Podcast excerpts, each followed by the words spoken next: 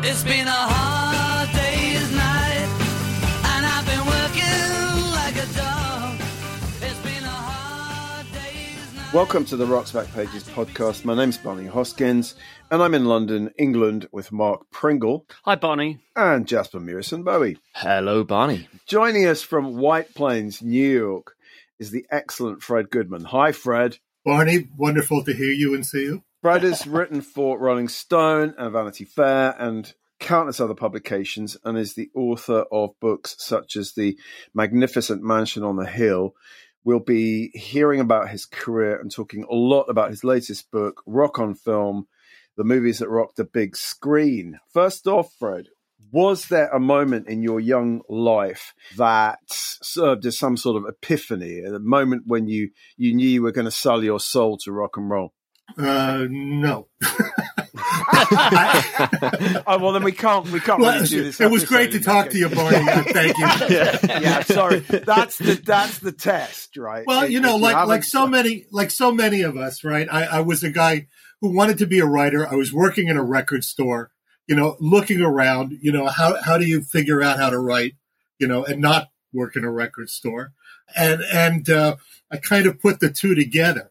I had been living in upstate New York, and I moved to New York and took a job at a record warehouse, you know, what they used to call a one stop, which was a small distributor. And I was doing it just at the time when Rapper's Delight came out in New York, which was an extraordinary street phenomenon. I mean, we used to literally sell it by the skidful every day. It's this one small place on 11th Avenue in Manhattan. It sold more than the top 20 albums we had, you know. And I noticed that there was nothing about rap music in the press, even, you know, places like New York Rocker or the Village Voice for like another year. You know, uh, it was like incredible how far behind, you know, even the hip press was to what was happening on the streets. And that was kind of an interesting moment for me, having worked in these record stores and warehouses and stuff like that. I wound up getting a job at Cashbox, which was a music industry trade journal because I had retail experience, you know, and became their jazz columnist and that sort of thing. And one thing led to another, went from there to Billboard and then to Rolling Stone. And it kind of grew. Uh, and after a couple of years at Rolling Stone, I decided, well, you know, I might as well do something for myself. And Mansion on the Hill was the first part of that. Before we get on to mansion, before we enter the mansion, I'm interested to ask whether you, because you've written so much about the music business and the history of the music business, you know, whether your you know sensibility lent more that way. Did you feel any kinship with the famous American rock writers of the like mid to late 60s and then the 70s or were you always more interested in the kind of business side of it Well, it's it's good. You know, it's funny uh, because I started coming up with the trades. You were taught to write fast, you know, and and it wasn't until I got to Rolling Stone that the idea that you could write good, you know, was, kind of became a premium, right? I mean, before that it was just fill the magazine. So that was a big turnaround, you know, to suddenly have the time to do that and to look at it that way. And that's really when I started going back. I mean, I was not, you know, somebody walking around, you know, with Charlie Gillett under my arm. It was later, you know, that you would find these guys and read them. And in fact, it took me until well into my career to start reading beyond music criticism, you know, to go back and read film critics and, you know, literary yeah. critics and, you know, thinking about, well, what did this essayist do? And, you know, what would Tom Wolfe had approach this? And, you know, it's very much what's in front of you when you're trying to get going, right? So it's only later that you start, at least in my case, that I got to get a perspective. And of course, Mansion on the Hill kind of gave me a chance to get back to that because so much of it was about, you know, the early days of music journalism, Jon Landau and some of these other guys, you know, the, the, the start of uh, Crawdaddy and these other publications. So I kind of work backwards. A lot of it is self invention. You know that. Let's enter that mansion, the mansion on the hill. Let me turn around to get the, the, the subtitle accurately. Dylan, well, this is the American subtitle. I think it was slightly different here in the UK. Dylan Young, Geffen, Springsteen, and the head-on collision of rock and commerce. I always loved the fact that you got head-on collision into a subtitle, but that is what it's about. And it was not that no one had ever written about the intersection of kind of business, greed, and creativity before, but this was the first book that really made me wake up to I suppose the kind of disingenuousness of a lot of a lot of rock and roll, right? You know, we're here to save the world and be these kind of hippie freaks, but actually, we just kind of want to get rich and, and laid. Well, you know, I, I mean, in my old age, I've I've come to you know embrace the line that you know my line is you know like the Rolling Stones and Bob Dylan, I'm doing this for money. yeah, exactly. It's interesting because the other part was I really got interested in the business part of it. I mean, there is a certain, I wouldn't call it an art, but there's a skill to it. You know, you do get this realization that where there's a string of great albums, there's a great artist. And where there's a great career, there's usually a great manager. You know, there are so few people who can do both. You know, Mick Jagger can do both. You know, uh, Yes. you know, Bob Dylan doesn't need a manager. You know, the list is not long. So we have these, you know, situations where you see careers that do or don't happen based on somebody that the public really has no idea about. You know, and that was one of the things that really drove my interest in Mansion on the Hill. And it started when I was working at the trades. You know, when I was at Cashbox, we talked to anybody. You know, there were three trades in America back then Cashbox, Record World, and Billboard. You know, and there was a joke that if you wanted to describe the three magazines, the joke was, you know, if the record company sent a press release to those three places, they printed it at Record World just as they got it. They rewrote it at Cashbox and they put it in the garbage at Billboard. So, you know, there was this sort of different identities. And we at Bill at Cashbox, we used to talk to everybody. So artists were constantly coming through the place, which was great. But somewhere after like, you know, a couple of months of this, you notice that there's always a guy in the back of the room leaning against the wall who has nothing to say. But when he does say something, he usually turns out to be the smartest guy in the room. And it's the manager. And I got very interested in what was going on in that. So that was sort of, you know, my epiphany on the on, the business piece of it. What do you see as the role of, of a great manager then, other than being the smartest guy in the room? Well, it's it's multiple things. I mean, you know, the most important thing, of course, is that you're facilitating the career, you know, and you're trying to protect it and grow it in all the ways it can. But you also have to be the bringer of reality to the artist, and you have to figure out a way to get them to get acclimated to the world. You know, I've gotten to know Irving Azoff pretty well over the years, and he, of course, was a very successful American manager. People who don't know me managed the Eagles forever. There's, but he's also managed dozens of other acts, and his son now manages Harry Styles. So it, Hmm. it's a sort of incredible empire. And Irving's thing is, you know, he says the first thing he says to a new client is, "It's called the music business. If you don't take care of business, you're not going to get to make any music." Yeah. You know, and Yeah. and that's sort of the burger of reality piece of it. Yes, yes. Mark, can you remember? I mean, we met probably around the time that The Mansion on the Hill was published. Yeah, so be I, I, right. I, and I know you you revere the book highly. Can you remember how you came to read it? Uh, because you have this American edition, and you can't remember where you bought it. I can't answer any of these questions, Barney. I, mean, you know, You 19 know you have it, and you No- know you've read it. 1997's a long time ago. Um, no, I mean, I, I, I loved it. I mean, it told me a lot that I didn't know, though broadly it didn't tell me anything I didn't know. That, you know, I was aware of the power of the, the managers and so on and so forth. It was absolutely fascinating. I mean, the way that, that Geffen Roberts sort of built their empire and David Geffen went on to kind of create an even bigger empire. Jon Landau has, I mean, a journalist basically taking over the management of, of Bruce Springsteen with a great deal of difficulties surrounding that because Mike Appel was Bruce Springsteen's previous manager. Is that That's correct? correct. Yeah. And the, the the shenanigans that sort of surround that kind of you know continue to be fascinating. But I just think it's important these things are written about that actually that too many people romanticize the music business and being a musician, and it's pretty good to get a sort of cold shower of the nuts and bolts of Well, I'm, I'm glad you put it that way, you know, because I, I- must tell you, I mean, as somebody who's read God knows how many music books, you know, I, I, you, there, there's for me this whole problem of this sort of romantic notion of it that, mm-hmm. you know, so many of these stories are heroic journeys that probably never happened you know, Yes. is, is how I feel about so many of the books that are put out there. And, you know, it's, it's a bit of self flattery, but I like to say that I write books for adults. yes. Yeah, yeah. When the book, I reviewed the book for Mojo Fred and interviewed you when it came out, and there were there was like it was like Mojo kind of three questions following the review, and you said to me the depressing part is just the notion that the critical currency gets misspent so frequently. There isn't enough serious talking about this subject, and there aren't enough places that will allow you to talk about it seriously. In this country, at least, the rock press has been so badly eclipsed by video, by the fact you can read record reviews in every newspaper and magazine in the country, blah blah blah. Usually, the view is all Steinbeck and leather. That's the image everyone wants to present, and if you don't present that, you're in for a bit of a fight. I love that Steinbeck and leather. That's a great title for an for a Bruce Springsteen album.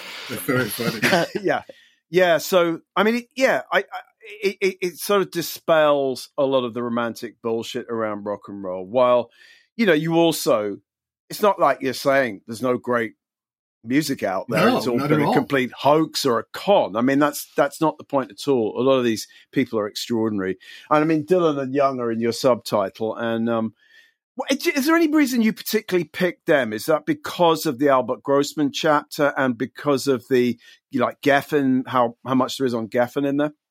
Well, you know, I was fascinated by the Landau Springsteen relationship. I mean, I, I've never spoken to Bruce Springsteen, you know, but I knew Jon Landau. Right. And I had a perspective on it because of that, that I felt a lot of people didn't have. I mean, I, you know, I read so many Bruce Springsteen interviews and there were moments when I thought, this guy sounds like Jon Landau, you know? and I'm not knocking it because, you know, you, you have conversations and you develop and people help you formulate your ideas. John was his producer, you know, and, and his sort of sounding board and his advocate and all these things, you know, and had a huge impact on him. So that was really the core of it was that. And then I went, started looking back and I felt that Albert Grossman, you know, who's somebody you've obviously written about so much, Barney, is that he was sort of the guy who modernized it. Yeah. I mean, he's taking these people on their merits, you know, and, and saying these are artists who deserve to be treated like artists. You know, who are you to decide what the Peter, Paul, and Mary album cover should look like? Who are you to decide what Bob Dylan's going to record? You know nothing. They know everything. Forget it. You know, and, and this, of course, is radical, you know, at, at that point. I mean, Brian Epstein didn't think that way. Right. No, no, no, precisely. It's funny that just a few days ago, as I was starting to think about this episode and talking to you, I was reading a long Q and A with John Sinclair, and and I look back at my review of The Mansion on the Hill, and it, and it says something like one of the few people to come out of this book with any real credit is John Sinclair, you know, the manager of the, of the MC5. And in this Q and A, he's asked about back in the USA, and he's he's just he just really dismisses it. You know, um, I I don't know whether he I can't remember if he slags Landau off, but as far as he's concerned, it's a betrayal of what the MC5 had been, which is a sort of truly radical force on Kick Out the Jams. And here's this Boston rock critic coming in and getting him to record like three minute covers of like Back in the USA, obviously by Chuck Yeah. Berry. And it's Yeah. very, it's, it's almost like this sort of garage teen rock album, isn't it? It's so different. Anyway, it, it amused me. It's completely different. I mean, you know, look, it, yeah, it, you know, John Sinclair has a vision. You know, Jon Landau has a different vision. You know, the MC5 are trying to figure out what to do. I mean, I think ironically, their best record is the one they made after they got done with both of them. The high Oh, you like High. Time. You're know. a High Time fan. I, I think that's a fan. I think that's the MC5 as they were meant Ann. to be. You Yeah. know, I, I mean, they finally walked it like they talked it. You know, um, That's so, great. so I really loved it. But you know, John had a good take on them. I mean, you know, he saw them at the Grande Ballroom, you know, in in Detroit, you know, and he described them as the greatest 15 minutes in rock and roll. you, you know, which is it's like an explosion, and then what? Yeah. You know, so I think back in the USA is is an effort to you know do and then what, but there's something reductive to it that's not necessarily, I think, what the MC5 had in mind, and it's certainly not what John Sinclair was interested in. you know, so so that's kind of an interesting take at it. But you know, it's funny. I mean, you know, John takes great credit for that stuff. I mean, he had once said to me in a conversation back in the USA, kind of sounds like Born in the USA, doesn't it? Yeah. Yeah, yeah, absolutely.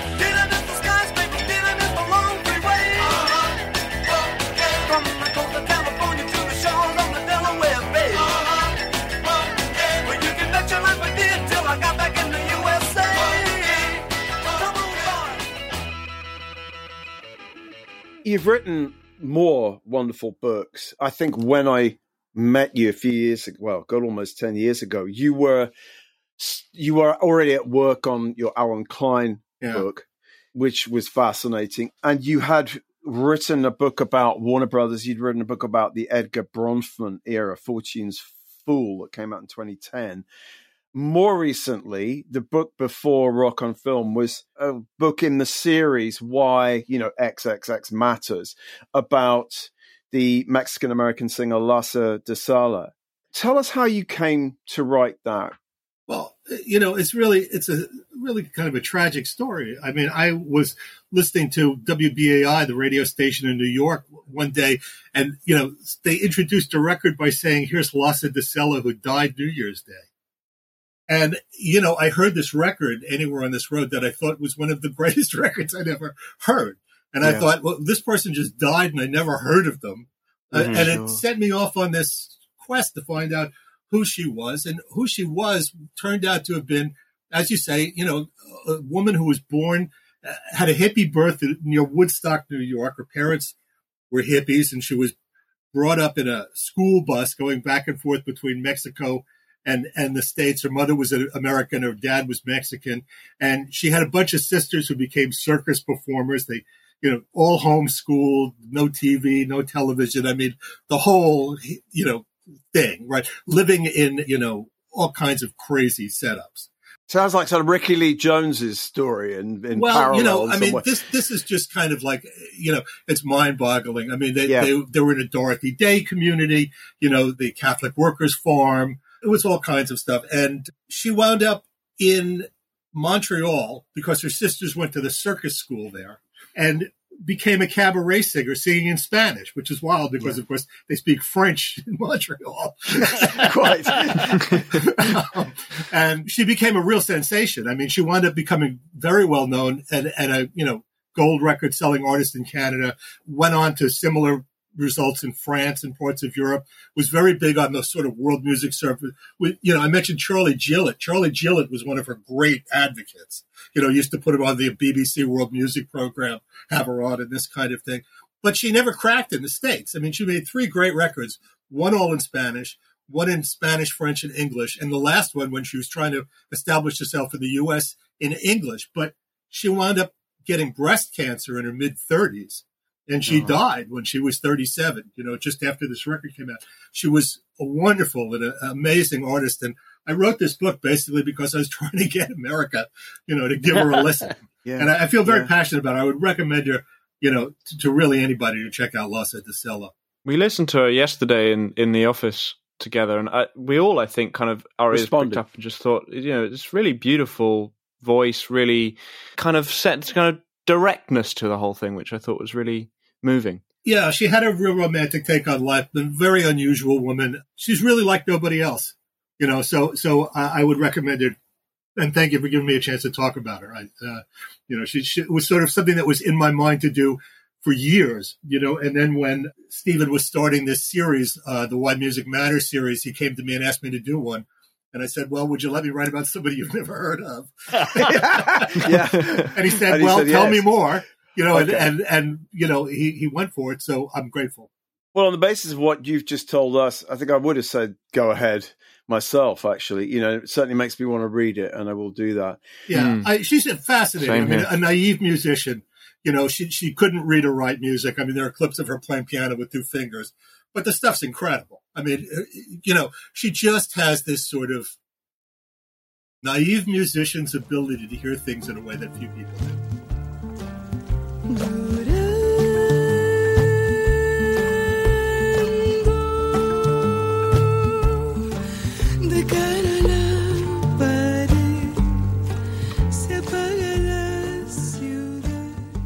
Let's talk about your new book, Rock on Film, Fred, which is I mean, just just to kind of reduce it to the bare facts, it's it's about fifty essential films. Well, about hundred because you managed to get these double features. Double in. feature So yes, that's yeah. clever. That's cleverly done. I like that that device. Um, but it's also interspersed with uh, some Q and A, some interviews with well Cameron Crowe and Jim Jarmusch. Penelope Spheeris, who we're hoping to have on the podcast next month.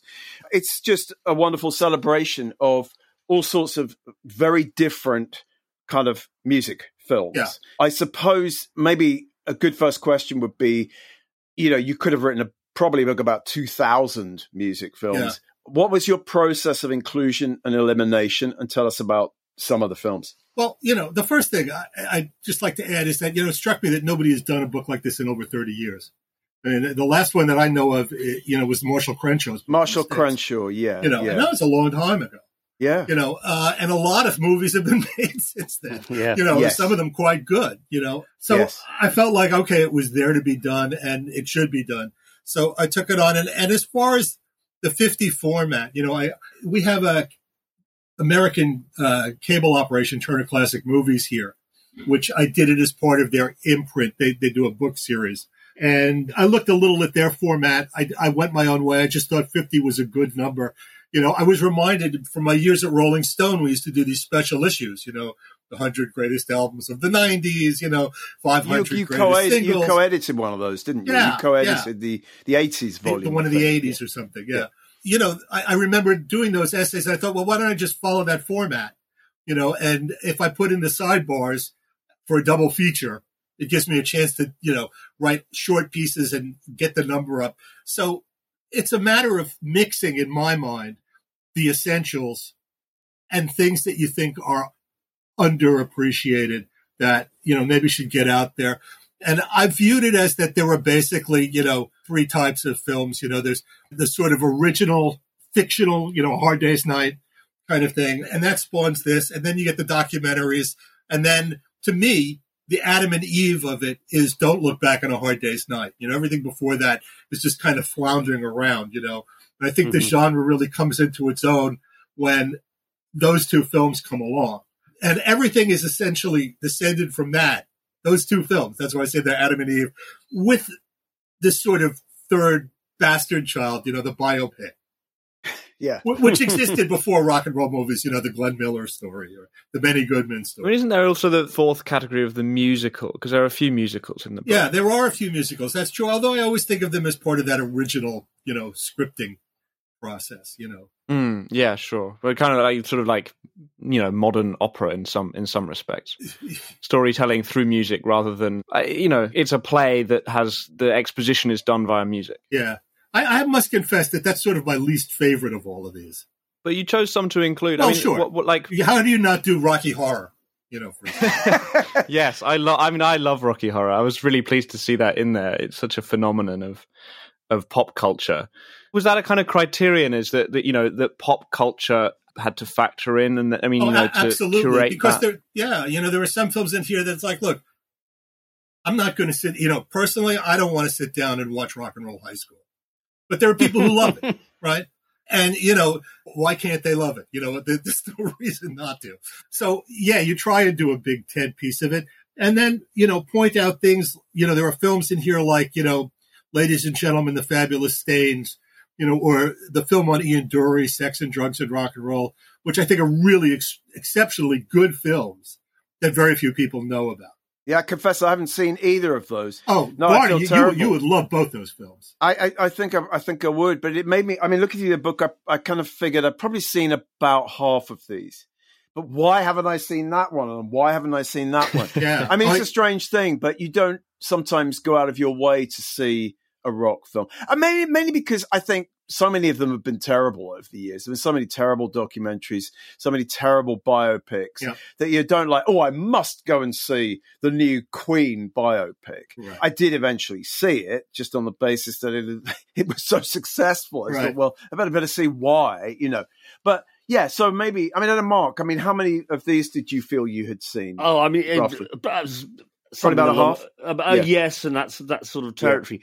I mean, of course, you know, the first one that I saw when it came out was Hard Day's Night. I'd have been eight Yes. years old, 9 Mhm. years old, Yeah, me and too. uh, I still I love it today. I think it's an astonishing movie, and put it in particularly strong relief because their next movie was the appalling Help, Help. Yeah. Yeah. which which is just just shit. Yeah. You know, Yeah. not Well, put I, I totally agree. I mean, you know, and this is one of the great things when you do these essays you get to write about. I mean, really, you know, it's so funny because A Hard Day's Night is made under incredible duress. yeah, yeah, You know, the whole thing is done in 90 days. You know, Yeah. and when I say 90 days, I mean started day one in the theater 90 days later. you know, right. and and it's, you know, because That's no one knows so if good. the Beatles, Yeah. if- are the Beatles still going to be popular in three months? Yeah. yeah, yeah, right? I mean, yeah. the world was so different then. And of course, it's fascinating to see that it's such a great film. And yes, you know, Help is just a throwaway. You know, Yes. it's it, it's just the only moment of unadulterated magic, you know, Yeah, in their film yeah. career. And it's, Yeah. it's it's it is about them as a band. That's what frames it entirely. Help something else. It's like let's have this band play parts in this other movie, you know. But but Hard Day's Night is absolutely about them being a band, about their relationship with their audience at that particular moment in time. All of that sort of stuff. It's also beautifully shot. It's it's fantastically well edited. It just Yeah. moves. Yeah. It just grooves along, you know. By the way, the, the editing job is is bravura. I mean, Yeah. the guy who did I can't I'm not remembering his name. He had prior to Hard Day's Night, he had just cut Zulu, right? Oh, right. and, and and it's like Very similar film. But you know, because they're on this tight budget to get the film done, there's no chance to. It's you. You don't have a rough edit. Everything's the Sure. final edit. Yeah, yeah, yeah. So yeah. they, they shot, you know, that climactic concert performance right in like two days, and yeah. there's six cameras, three on the audience, three on the Beatles, and every cut you're making is the final cut. Right. Yeah. It's amazing. Yeah, yeah, yeah. Jasper, what did you think of it? Yeah, it's because I watched it for the first time ever this week. Uh, it's sort of in preparation to just I thought I I thought I ought to have seen it, and I really enjoyed it as a historical document, a really fun, interesting moment in time. And Mark, you said it's about them as a band.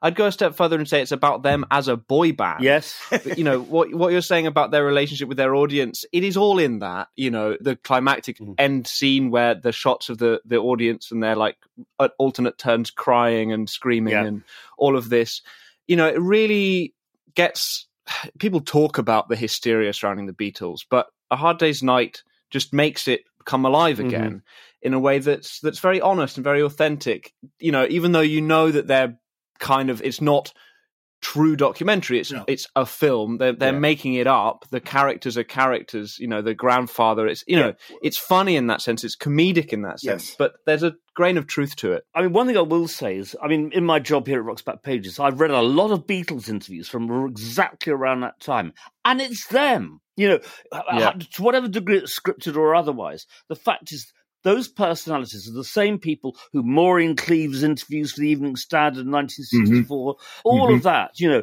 when she follows them to America, when their first visit to America, the way in which they talk, the way in which they converse with one another, it's in that film. It's actually, it is the Beatles at that moment. Yeah, I, I, I agree. You know, what they did was they sent a journalist on a brief trip, a couple of dates through France, Right. you know, who followed them and got a sense of who they were and Mhm. wrote it that way. And then Richard Lester allowed a great deal of, you know, Improvisation, improvisation, yeah. and latitude that Yeah. helps. And, you know, I agree. There are like scenes that stick in your mind. I mean, aside from the setup scene in the baggage car with Pattie Boyd, you know, which is just so good. Right. My favorite in the film is is the back stair scene with John Lennon and the chorus girl. You know, because it's like it's John Lennon. I mean, Yeah. this little put on riff that he's doing. Everything that he's going to do for the rest of his career is, is essentially right there. And it, it just feels great. Yeah, Yeah, yeah, yeah, yeah.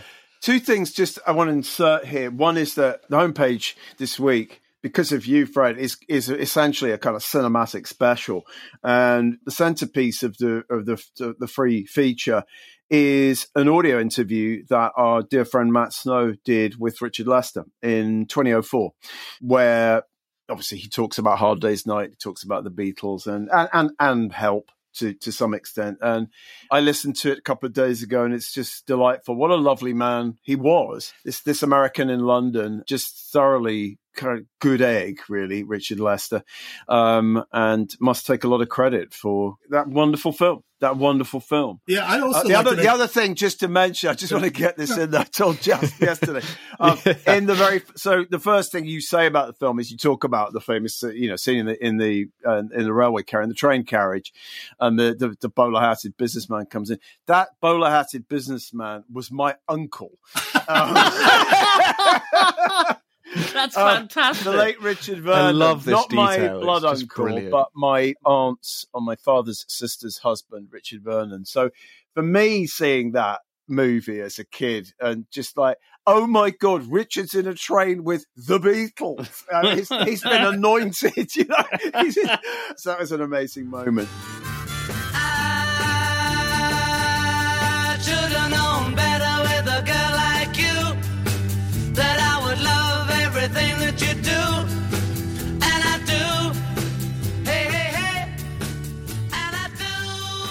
Sorry to interrupt you there, Fred, but I just had to get that little nugget in. Can That's you remember what you were about to say? Well, I was just going to say, you know, you mentioned Richard Lester. I'd also like to make a little shout out to uh, Michael Lindsay Hogg, you know, Aha. who was nice enough to write a forward to- the book for me, you know, who, of course, you know, worked on uh, Let It Be and uh, Rolling Stones, Rock and Roll Circus, and is a gentleman. it's funny because actually one of the articles I was going to talk about later on, but I'll talk about it now, is Maureen Cleave meeting Michael Lindsay Hogg, uh, writing up for the Evening Standard in 1965 when he was the Re- Ready Steady Go director. And it's very Right. funny. He arrived in Oxford with a large number of what were then considered very outre pink shirts and the reputation for being the, the illegitimate son of somebody fearfully glamorous, who, of course, is Orson Welles. Uh, Yeah. the- the- Yeah. She's, I mean, because again, he's an American in London. It's the same sort, you know, Richard Lester, the Michael Lindsay Hogg. It was, it was very much the same sort of thing. He says he thinks London is the most exciting place in the world. It allows a kind of flowering of the personality, he said. I think the pop singers are very brave, very daring. What they really have is a kind of public joie de vivre. So that, that's a, a, a nice Lindsay Hogg addition. I love the fact that in his introduction to your book, Fred, he, he talks about Sir Denis Eton Hogg, who of course is the chairman of the, the record company in Spinal Tap. We also have a have a piece about Spinal Tap. When I was at NME in 1984, Cynthia Rose, another American um, who was on staff at NME in London, was the first person to talk to me about Spinal Tap and this film which was about to come out. And she said it really is absolutely hysterical. So we all went off to see the premiere, and it was hysterical. It still is hysterical. I remember Neil Tennant sitting of the Pet Shop Boys sitting in the row in front of me, uh, just convulsed with hysterical laughter. I, I, I mean, do you? The only person I know uh, uh, with with predictable perversity who doesn't think it's funny, of course, is John Mendelsohn, who thinks that only he is funny. But I, mean, I don't know anyone else who can sit straight faced through a spinal tap. I mean, I'm assuming you. I think you kind of say that it really just gets it so Uh, accurate. It does, but you you know there's a certain perversity to the people who do what we do. You know, I mean, Yes. I, and, Yeah. and and we we like and dislike things for very obscure reasons. Yeah, not whether we not going whether we actually like them or not. You know, my my my good friend Ira Robbins. You know, uh, when I told him I was doing Frank as one of the films in the book, you know, told me he saw it in London and walked out. Well, why? Be, because the original comedian who played the Frank Winterbottom character was someone Ira was a huge fan of, you know, and this goes in another direction and it just wasn't connecting to him. So, you know, it's just That's kind of very like, funny. there is such a thing as knowing too much. there, there really is. There really is. So we're going to move on to "Don't Look Back," which you identify as the sort of second, when you talk Adam and Eve, the second like prototype for music films that have been made subsequently. I think you, yes, documentaries on significant artists, scenes, and events, and there are a number of those in your book. Uh, everything from you know Penelope Spheeris' Decline of Western Civilization to the Metallica film, and yeah, I think you've put some really good ones in there. Don't Look Back is the is the daddy, isn't it? And I just so just to read what you I think say very very observantly in, in your chapter on Don't Look Back. This is the revolution that's at the heart of Don't Look Back. A portrait of a rock performer that stands back, observing and sometimes skeptical, and not selling anything. That was pretty radical for the time. And he, as you say, there's not, there's not even that much concert footage in it. Tell, tell us just for any listener who's not seen it or isn't not seen it or is aware of it, tell us about Don't Look Back and Don Pennebaker. Well, you know, Bob Dylan did a brief tour of England. It's only like seven or eight dates, you know, uh, in 1964. Albert Grossman, whom we were talking about before, Dylan's manager, thought it might be a good idea to get some footage, maybe for a promotional clip or something from, didn't know what, but hired Pennebaker, who was known as an American documentarian. And Pennebaker had gotten very good at developing his own method of making films that really didn't require much of a crew. You needed a camera operator, someone with a light, and someone with a microphone, and that was it.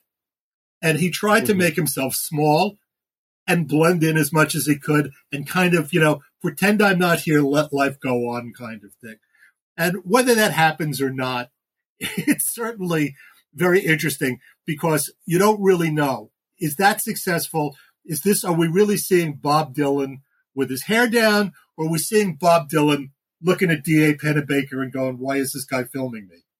You know, so what, Yes. what are we seeing here becomes Yeah. really the central question of Don't Look Back. And all the action, all the action happens behind the scenes. There, there is not a single full concert performance. There's, I, I say in the, in the piece that it's more like a time marking thing where, oh, now we're in Leeds and now we're in Manchester and now we're in London. You know, they show you just enough clip to know it's another night in another city.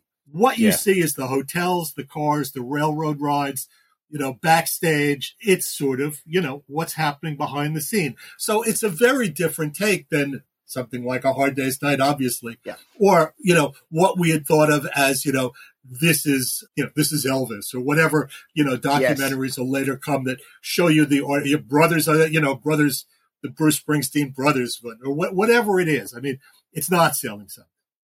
And, No, and by the no, way, no, you know, D- Dylan then, of course, turned around and hired Pennebaker, you know, to, to make another one that was never completed, the Eat the Document uh, documentary, Yeah. which, yeah, yeah. you know, we get to see later on in the Scorsese films.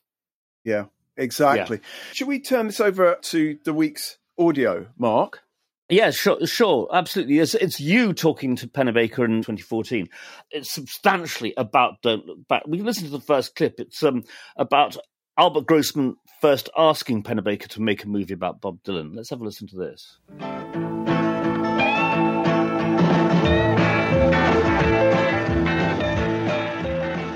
I think basically it wasn't his choice. I think it was Albert's.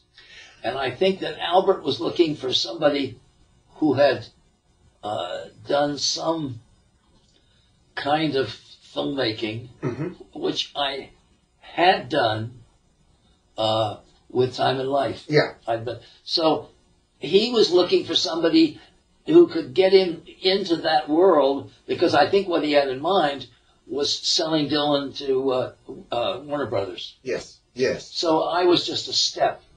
I didn't. He didn't think we were going to make a, a film particularly, uh, but I was going to shoot some stuff with Dylan, and Dylan would get used to being shot in that I style, see. and I see. uh, and- and how much he knew about the time life stuff, I don't know. Okay. And we didn't even ever talk much about it. He just came and said, "Would you like to make a film with my client, Bob Dylan?" John is in the basement mixing up the medicine. I'm on the pavement thinking about the government. A man in a trench coat, badge out laid off, says he's got a bad call. That's really interesting because it, it really just th- they didn't know what the film was for. The film wasn't a film as such; it was just go ahead and shoot stuff. And then he, the, the, he talks quite extensively about the struggles getting any distribution. That most people weren't interested. He talks extensively about Albert and Sally Grossman, though I think at one point he's confusing Sally Grossman with Sara Lownds, Dylan's wife. But all of that's quite interesting. All these different relationships, who was helping out, who was involved in this, that, and the other. We just another clip. He talks about meeting Bob Neuwirth and Dylan. Uh, let's have a listen to this.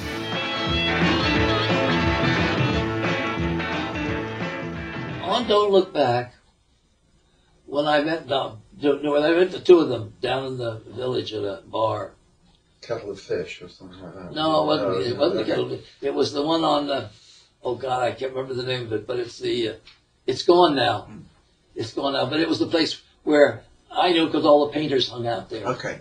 Uh, and where Kerouac and all those people The would go there and hang out with the painters. Yeah. Uh, and it was a it was a very well known bar, and we met for in the middle of the day after lunch without anybody there at the time, and uh, North was with him, and uh, we talked, and that was when uh, Bob came up with the idea of of the cards, Yeah. which I told him was terrific, Yeah. and then we bring a whole lot of laundry cardboards with us, Yes. which we did. We Yes. had about a hundred of them. Yes. Um, but I, in the course of making the film, I could see very early on that Neuwirth, unlike most people who just thought what I was making was just home movies, Right. he saw what I was up to. Right. And he knew right away how it worked and how to help it work. And he was interested in it because I think he was interested in making films himself. Right. He was a painter, he Yes. did paint, but he, he, he couldn't make a career out of painting. It was impossible. Yeah. There were too many giants Yes. circling you. So the idea of making a film that was kind of like this, which was uh, what we were doing, we were doing things that we weren't thinking about. We were, first of all, getting rid of the narrator.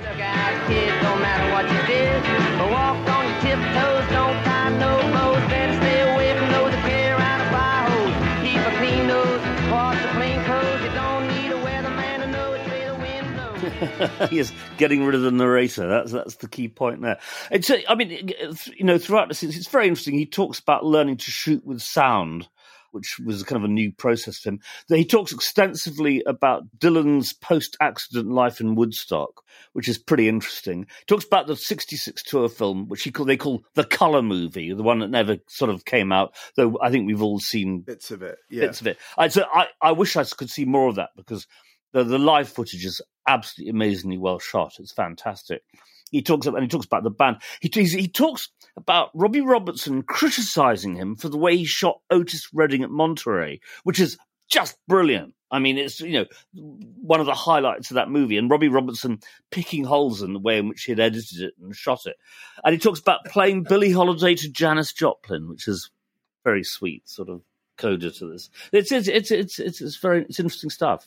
He was a lovely man, I have to say. I had interviewed him in 1991, and when I did this interview, which is 2014, quite a lot later, it was on that same trip I came to visit you, Fred. Uh, so I was, you know, researching the book Small Town Talks. I was, I was asking Don Pennebaker a lot about Albert. One of the things he said that just really sticks in my mind was that, you know, when the film was finished, the final edit, and he looked at it and he kind of realized how how sort of badly Albert came out of it. And he went to Albert and said, look, you know, you don't come out of this very well. Are you sure you're okay with, with, with that? You know, you're a bit of an ogre in it. And Albert said, I'm really comfortable with that.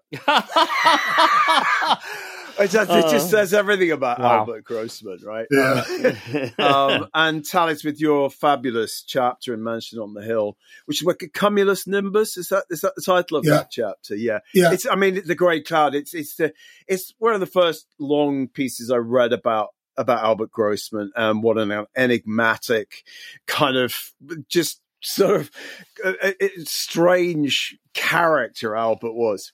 Pennebaker talks in this interview about possibly one of the last people to talk to Grossman before he got on the plane Yes. on which he died. Yes, Yes, that's yeah, right. Yeah, that's that, right. That, that, that was an interesting, interesting detail. Yeah, yeah, yeah, absolutely. And, and it's interesting to hear him talk about Neuwirth. And I mean, you know, I don't know if you ever met, or did you interview Neuwirth Fred at all or encounter Well, I have a good story about that. Yeah. I, you know, I, I spent I spent a better part of an hour and a half in a little Mexican breakfast place in Austin, Texas, trying to talk Bob Neuwirth into giving me an interview. yeah. we've, To- we've all to not much something avail. Like. No. to not much avail. Mm. You know, it was really omerta. You know, was was sort of the deal with the people around Dylan at that point, and um, and and Bob was very private, and you know, he never wanted to write his memoirs, and you know, to this day, his his partner, you know, Paula, uh, doesn't encourage anybody to write about Bob. You know, but I must say, you know, I was I was very pleased some years later to to run into Bob. You know, after Mansion on the Hill came out, and he told me that I, you know, he thought I got it right. Oh. whi- which was very nice. You Yeah, know, That is It nice. meant a lot. You know, but yes, you know, he and and he he nicely came to hear me speak when my Allen Klein book came out. I mean, he was, you know, he was a good guy. He just was very low key. You know, he was, I, I you know, in, in the Rock on Film book, I describe him as a hipster of all trades. You know, which is really, you know, how I think of Bob. Sure, Yeah. sure. Yeah, I mean, in a way, that film sort of begs a question, which is, you know, Dylan was obviously brilliant from from the get go. Would his story have been different in any meaningful sense without a Albert Grossman and b Bob Neuwirth? I think they were both, you know, huge influences on on him in their Yeah. different ways. Would you agree? I would. I mean, you know, and they're there at about the same period of time. You know, well, you and I know a fellow who put out a lovely book, Michael Friedman. Yes. Just Shout put out out his to book Michael Exposure. Freedom. Wonderful Yeah. book. Yeah. It was beautiful. You know, he had been one of Albert's associates. He had managed Todd Rundgren and came in and worked with the band and, you know, New Janis. And he has great Bob Neuwirth stories in there, you know, but Bob was really sort of Bob Neuwirth and Bob Dylan, you know, it's, it's a different thing. I mean, he talks a little bit about, you know, that Bob was kind of a sweet guy, Dylan, when you first met him, you know, and then after he and Newworth are hanging around, he's not so sweet anymore. And, you know, uh, and, and you, I, I assume knew Myra Friedman too. The I publicist never met I never met Myra. I remember Now, reading that Myra, you know, much. she Yeah. was very, very close to Janis and wrote a Buried Alive, you know, the first really good Janis biography. Yeah. And, you know, she said to me, Oh, you know, Bob has really cleaned himself up. Bob, you know, he stopped drinking and he's a lovely guy. He goes, But they were mean. Hmm. You know, Bob was a nasty drunk. They were mean guys. hmm Well, you see You that know, and don't look back. You see it Yeah. all the way through. Yeah, there's It a lot, really- you know, even right. But there's the thing, you know, the, the sort of two facedness of it, which is, you know, when Donovan comes up, you know, and asks him to play "It's All Over Now, Baby Blue," and he does, and he's polite to him. But when he's not around, there's all this sniggering about that guy Donovan. I should You know, say quite and- right, rightly so. I'd have sniggered about that guy Donovan too. You know, I think those records are really underrated, man. I think those records have stood the test of time. As we often say in this podcast, that's another episode. Yes. yeah, sorry, Fred. Go ahead. that's fine, But you, you know, I just think it was another time, and there was a lot on them, and you know, Yeah. the, how well these guys were equipped to deal with what was going on. Who the hell knows? And of course, you know, Albert had a certain influence too about being mysterious and being distant and keeping the world at arm's length, and you know, and all of which Dylan, when he speaks about it, denies. In Chronicles, he basically talks like Albert Grossman. He didn't really affect me much, you know. He, I, he was just the guy, yeah, you know. yeah. Yeah. okay, Yeah, sure, sure, it's your sure. book, okay. Yeah.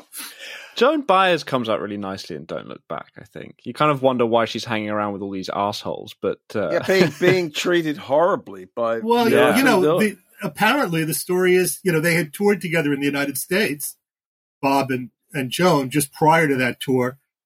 And she, I think, invited herself on this tour. she did. A, did- I think You that's know, true. And, and I think expected to be invited out on stage to perform with him as she had been in the States and wasn't. And no one really knows what to say. You know, Yeah. it really seems, you know, I I don't know where the sort of fault of like, what's Joan doing here is all about. But, you know, I, I think it was unexpected and, and undefined. One thing you have Hmm. to say about Bob Dylan, he wasn't a people pleaser. that's one way of putting That's it. That's one way of putting it. There's so many films we could talk about. We we just don't have time. I just want to mention The Harder They Come, extraordinary film. Mm. So Wayne Robbins' review for Cream of that movie is also included on the homepage for free this week, and it's it's a great piece a very very very positive piece about Perry Henzell's film.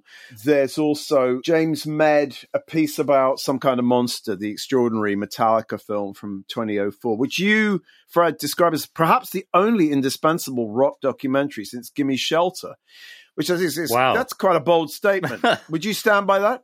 Probably. But yeah, I, I would. I mean, there are others I like, you know. Yes. I, I really like the Nationals, you know, Mistaken for Strangers. It's a wonderful film also. And I write a little bit about the Wilco film Yes. and the Mavis Staples film. I mean, there were there were films we're seeing, but yeah, you know, that Metallica film is really it's a bold film. It you know, uh, and and completely unexpected. I think you, you- Yes. you know you really are inside that in ways that I don't think anybody expected it would be. And God, I do love you know the whole sequence where they're auditioning and hiring their bases. Bass players. Yes. It's Yeah. uh, incredible. It is incredible. There's a great quote from Penelope Spheeris, who you interview for the book, and she says, "She says basically, people that make movies generally do not understand music or the music business, so it's always a bit of a miracle when a when a great film comes is made about about rock right, and and roll. or you, you know other you can see you can see the proof of that in Twenty Feet from Stardom, right? Which has its Right. producer is Gil Friesen, who ran A and M Records. Yeah. So here's a guy who really understands the music, is in Yes. charge of a film, knows exactly you know what to get in the film, Yeah. right? So Yeah. she she hit that on the head. Is that because like music in films tends to be in service of the filmic vision rather than the other way around? Do you think? It depends on who's making the film. Right. You know, I mean, look at the mess that's you know Pink Floyd, The Wall, right? I mean, and and it's a mess worth seeing, you know, but but it's a mess because nobody knows. Or you know, I start off the book talking about being 17 and going to see 200 motels. You know, the Frank Zappa Yes, film yes, that's in a little tiny theater in a nowhere upstate New York town. And there's nobody there, and the few people who are get chased out in 15 minutes by this thing, you know. And you look back and you go, well, you know, Frank Zappa knew a lot about music, but he really didn't know enough about making movies. I mean, I, I, I know there are Frank Zappa fans right now who think I've just committed the worst sin in the world. But, you know, that's my opinion. No, it's a terrible film. I mean, it's absolutely ghastly. dreadful. It's un- un- virtually unwatchable, but you know, Um, listen, go out there and buy Rock on Film, the movies that rocked the big screen by Fred Goodman, with a forward by Sir Michael Lindsay Hogg rather than Sir Denis Eton Hogg. It's a wonderful celebration of the very best, or some of the very, very best music films from the last. What, what is the earliest thing? Girl Can't Help It? Is that the, is that the Yeah, first Girl? Can't Yeah, Help It Girl is the Can't It. earliest. And, you, you know, uh, some, I'm some very- of the Alan Freed films that are mentioned. yeah, I'm very fond of the girl. Girl Can't Help It. It's wonderful. I mean, partly because it's Little Richard is electrifying in it. I mean, Yeah, you know, yeah, it's just yeah. She walks by, the men folks getting rolled. Can't help it, girl can't help it. If she winks an eye, the grass lights turn to toll. Can't girl can't help it. If she got a lot of what they call the mold. Can't help it, girl can't help it. The girl can't help it.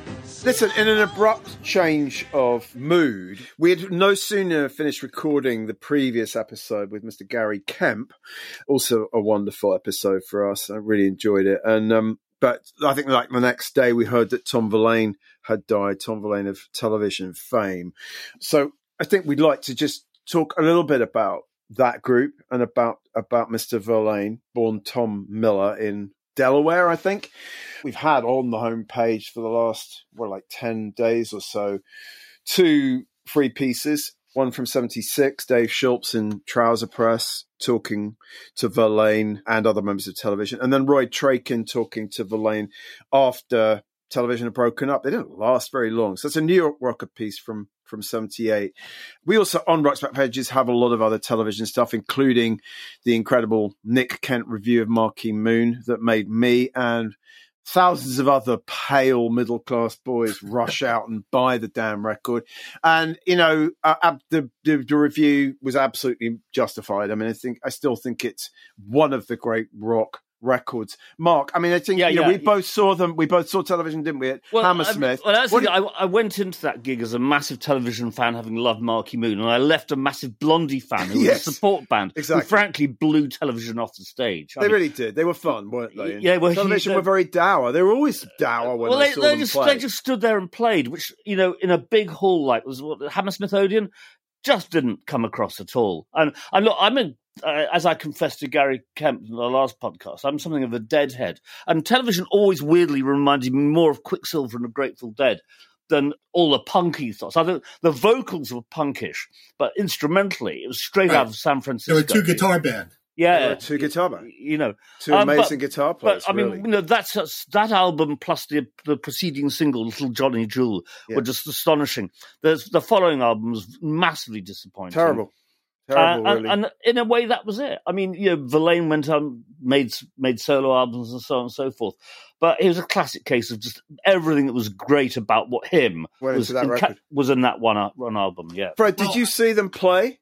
I, I saw them play on one of their reunions. I, Okay, actually, yeah, two yeah. of their u- reunion. I saw Yeah. them twice on on reunion, and and I have to say that you know they could they could bring it.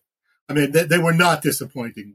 Live, Right. You know, that second band lineup was really outstanding, and the two guitarists were wonderful. I mean, I you know I'm a two guitar nut. You know, I mean, Fred, two guitars, Goodman. you, you know, it, it's just like, uh, yeah. But I do think that that was really the story. You know, Mm. that CBGBs are not. You know, when, when you hear Marquee Moon, you know you're hearing, you know, the son of East, East and West.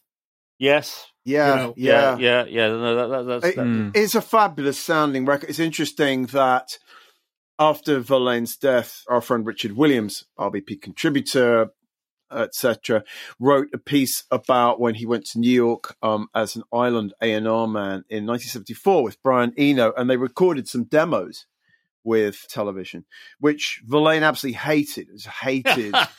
hated Eno what Eno was doing to them, and uh, it's an interesting piece to to, to Yeah. read that Richard wrote in the Guardian last week. But it reminds me that when our RBP colleague Paul Kelly and myself were in LA on RBP Business a few years ago, we went to we went to, to meet Andy Johns, who produced Marquee Moon. He was mixing some kind of it, it, it- mixing a like a Rage Against the Machine like uh, DVD, the, the the sound for this DVD, and we walked into this little studio in the valley in LA and the, the volume I mean it's like the whole building was shaking and and Andy Johns who was quite a character was just like rocking back and forth like pushing like levers up and down. And and, and I remember thinking yeah my god you know it, one of the reasons the Marquee Moon sounds so fabulous is because this guy had, had worked with like the Rolling Stones and Led Zeppelin, not very punky predecessors, but I mean, it, it doesn't sound really like it. Just sounds like an in- incredible rock record. It's not really a punk record, no, is it? certainly not. No, no, but the vocals. It's got are. it's got brittle vocals. The That's about yeah. it. the attitude, yeah. you know, like the vel- the vocals are out of the Velvets and the guitars are out of the West Coast.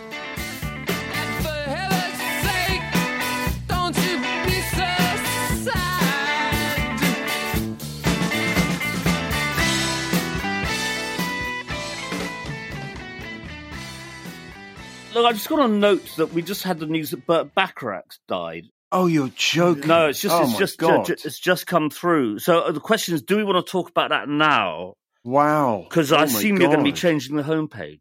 Oh my god, that's that's uh, it's. I'm just talking about Bacharach like in the last couple of days to someone, and um, He was 94. That's a pretty good Oh, innings. yeah.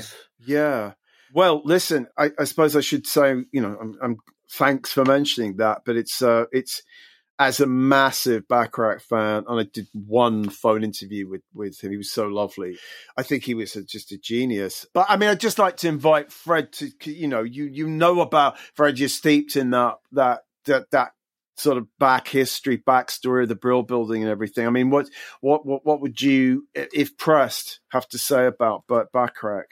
You know, the thing that always struck me about Burt Bacharach is, you know, his voicing choices are so unusual. Uh, you, you know, I think Jim Webb owes everything, you know, to Burt Bacharach. There are a lot of guys that is, and, and it's like growing up with it, you didn't really notice how unusual it was. Yeah. You know, if, if you, you know, you'd hear a record like Do You Know the Way to San Jose? Yeah. you know, it, it was just okay. This is what pop music is, and it's only later on when you hear something out of that period that you didn't know. I remember hearing there was a Dionne Warwick record, "Are You There with Another Girl?" Yeah. that is such an unusual arrangement. Yeah. you yeah. know that you just it's like it's amazing that anybody would think this way for a pop record, Yeah. and that's what I'm struck. You know, the, the guys. it- It's got nothing to do with rock and roll, Sure. certainly. You know, but but it's like I can't place his voicings anywhere but him. There, it's like a signature. Yeah, I mean, he was classically trained, of course. You know, when Yeah. you read But but interviews those with you know him, those talks about- soft trumpets, you Yeah. know where he picks his stops. I mean, Um, uh, you- Also, there's, there's, there's a complexity in what he writes, Yeah. which i- is really subtle, but it's not standard pop music songwriting. We posted the audio interview with with Richard Carpenter A Bacharach disciple. Yeah. and co-wrote co-wrote one of the big Carpenter's hits with Bacharach, and he talks about this very interestingly about how you know you listen to Bacharach stuff, and suddenly you think, hang on. What did he do there? What did he do mm-hmm. there? Mm-hmm. There's a lot of that going on. Yeah, it's like very mixture of- unorthodox things that you wouldn't expect to Yeah. hear in pop records, and you don't notice them until, like I say, you hear a record that you haven't heard, and you go, "Man, I'm- this guy is so yeah. far out in left field." I mean, talk, talking about sort of the 60s, we're talking about Hard Day's Night. And one of the defining things for me was the English women who covered Bacharach songs. We didn't necessarily hear the Dionne Warwick versions, but we heard Cilla Black's versions. We heard Dusty Mm-hmm. Right. Springfield's versions, you know.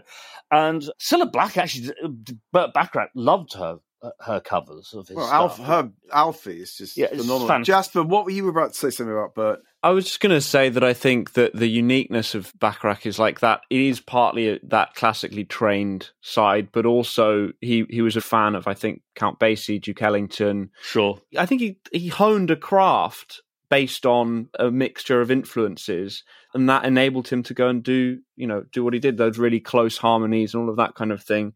You know, when if you're thinking about big band music, there's a real tightness to things, and there has to be a real tightness to things because it's such a big band. And then when you apply that kind of precision, as you were saying, to pop, you get something different. Yeah. Uh, Also, there's a, there's a harmonic complexity in there, which is Yeah. which most pop listeners weren't weren't exposed to. Well, you know, and you realize that you're listening to these records and they have strong melodies and strong vocal performances, but really it's the arrangements that are the stars Yeah. of the recordings, Yeah. which is so unusual. Yeah. Yeah. Yeah, and don't forget he'd been Marlene Dietrich's musical director for a that. few years. Yeah, bef- bef- before the sort of Burt Bacharach and Yeah, yeah. David era that we know. The, the, one of the stories I most love about Burt was was about you know his muse Dionne Warwick. He wrote the song "Promises, Promises" almost to sort of torture her because he wrote a song that where it's almost impossible to take a breath. Okay, Wow. and it was like, I defy you, Dionne, to sing this song and, and, and, and, and without literally being able to just have to take tiny breaths in between the, you know the, the phrasings. And it, if you listen to it, you you really do think, how the hell would you sing this in one take and stay alive? but Dionne was, of course, you know, was was his great kind of muse and the Yes. perfect voice because it wasn't it wasn't like a it wasn't like Aretha. It was it No, was a cabaret a sort of cabaretish voice. Yeah, very yeah. unique. Yeah. but that's not to say that there weren't countless other great singers who who did beautiful things. Um, Jerry Butler's version of "Make It Easy on Yourself." Yeah. Oh my god. Yeah. Yeah. This- the original version of always something there to remind me. Um, by I think is it is it Tommy Hunt before Sandie Shaw. That that's just divine as well. And I love the Carpenters close to you. Yeah. Love the Yeah. Carpenters close to you. Yeah. yeah. Anyway, I mean, look. So this is um this is a first for the podcast to get news like that in the middle of In the recording. podcast, yeah. Um, I, to me, he was just a, a giant, sort of towering over over American pop, and um, it's very, very, uh, very, very sad news indeed. Even as as, as you say, he he had a very good innings if he got to ninety four. Promises, promises, I'm up through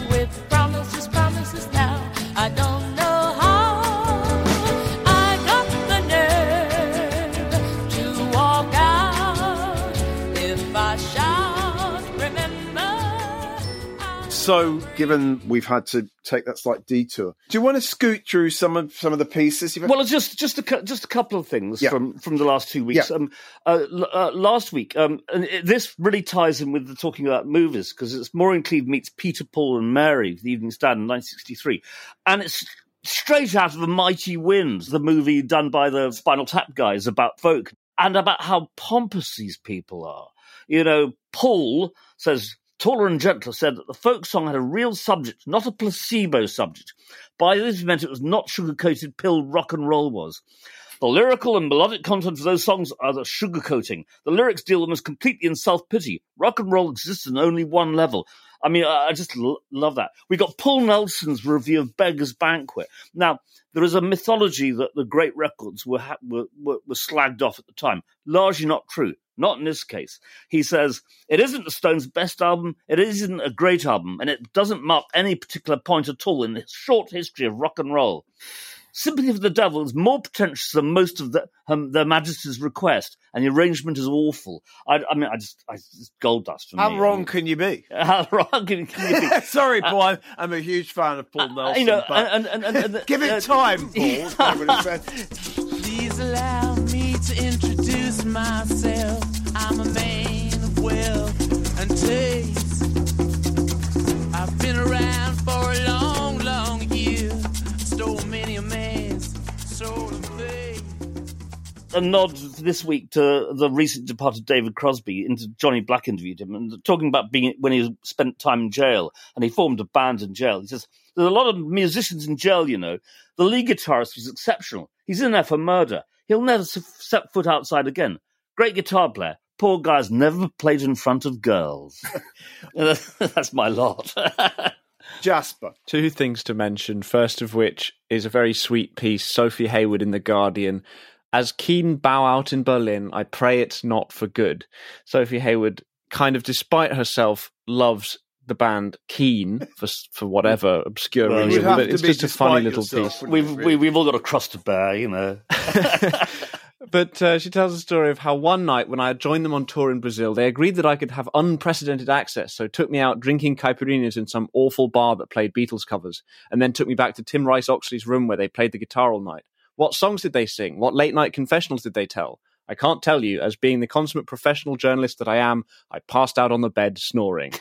this is where I should have known better than to feel safe in a foreign bedroom with wealthy, famous men fresh from the stage, high on spirits, and a long way from their girlfriends back home. Yes, they did what only rock stars unleashed like a pack of wolves can do in these circumstances. They leant over my slim body and tied my shoelaces together. when I eventually stood up, I fell straight over again. It's just a funny piece. It just it just That's nice. tickled me, and I think it's you know it, it is nice when people write about things they love, even when they know they shouldn't love them. That's great. Secondly, sing along with the common people, Lisa Verrico in the Sunday Times, which I thought was an interesting, is 2015 piece about working class performers. As gritty working class performers get eclipsed by the posh brigade, major labels thirst for the next oasis. And she speaks to a few people, including a duo from Peng, comprising the fantastically named Richie Skint and Harvey Lee, who who are you know working class lads. And Skint says. Making music is expensive. Since I started working at 18, I've spent most of my money on instruments. There's been a fair few beers bought over the years, but otherwise it's all been sacrifice. No nice clothes, no holidays, no nights out unless they're ridiculously cheap. We worked to pay for being in a band. It's not like the old days when you could survive by signing on. And I think that speaks to something that we've talked about before on the podcast, where it's an increasingly hostile environment for anyone that isn't backed by Mummy and daddy. you know, mummy and daddy to make music and to, or indeed any form of the arts. Although it's interesting that Nick Huggett, who's director of A&R Island Records, who's interviewed for this piece as well, talks about how the dream now for, for working class kids is to be on reality TV, as that's the like the pipeline instead of instead of pop music mm-hmm. or rock music. And it's just you know it's it's a kind of industry piece. I just thought it was interesting Sure. to to think about you know what is it about what has shifted in in the industry that makes it that much harder to access. Great stuff. Thank you very much, Jasper. That really does bring us to the end of the episode. We will be back in a fortnight with Ellen Sander, a pioneering 60s female critic for Saturday Review and author of the 1973 book Trips Rock Life in the 60s. So, looking forward to that. Please do check out Rock's back pages, everything that's new. 60 new pieces on the site this week.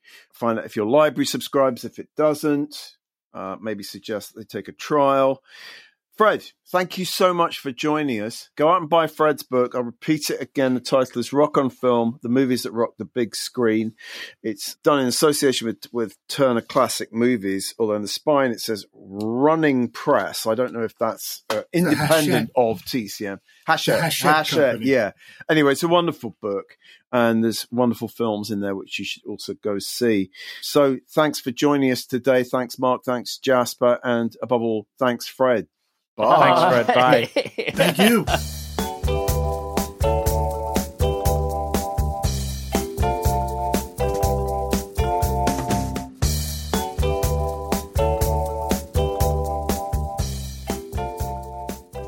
That concludes episode 146 of the Rocks Back Pages podcast.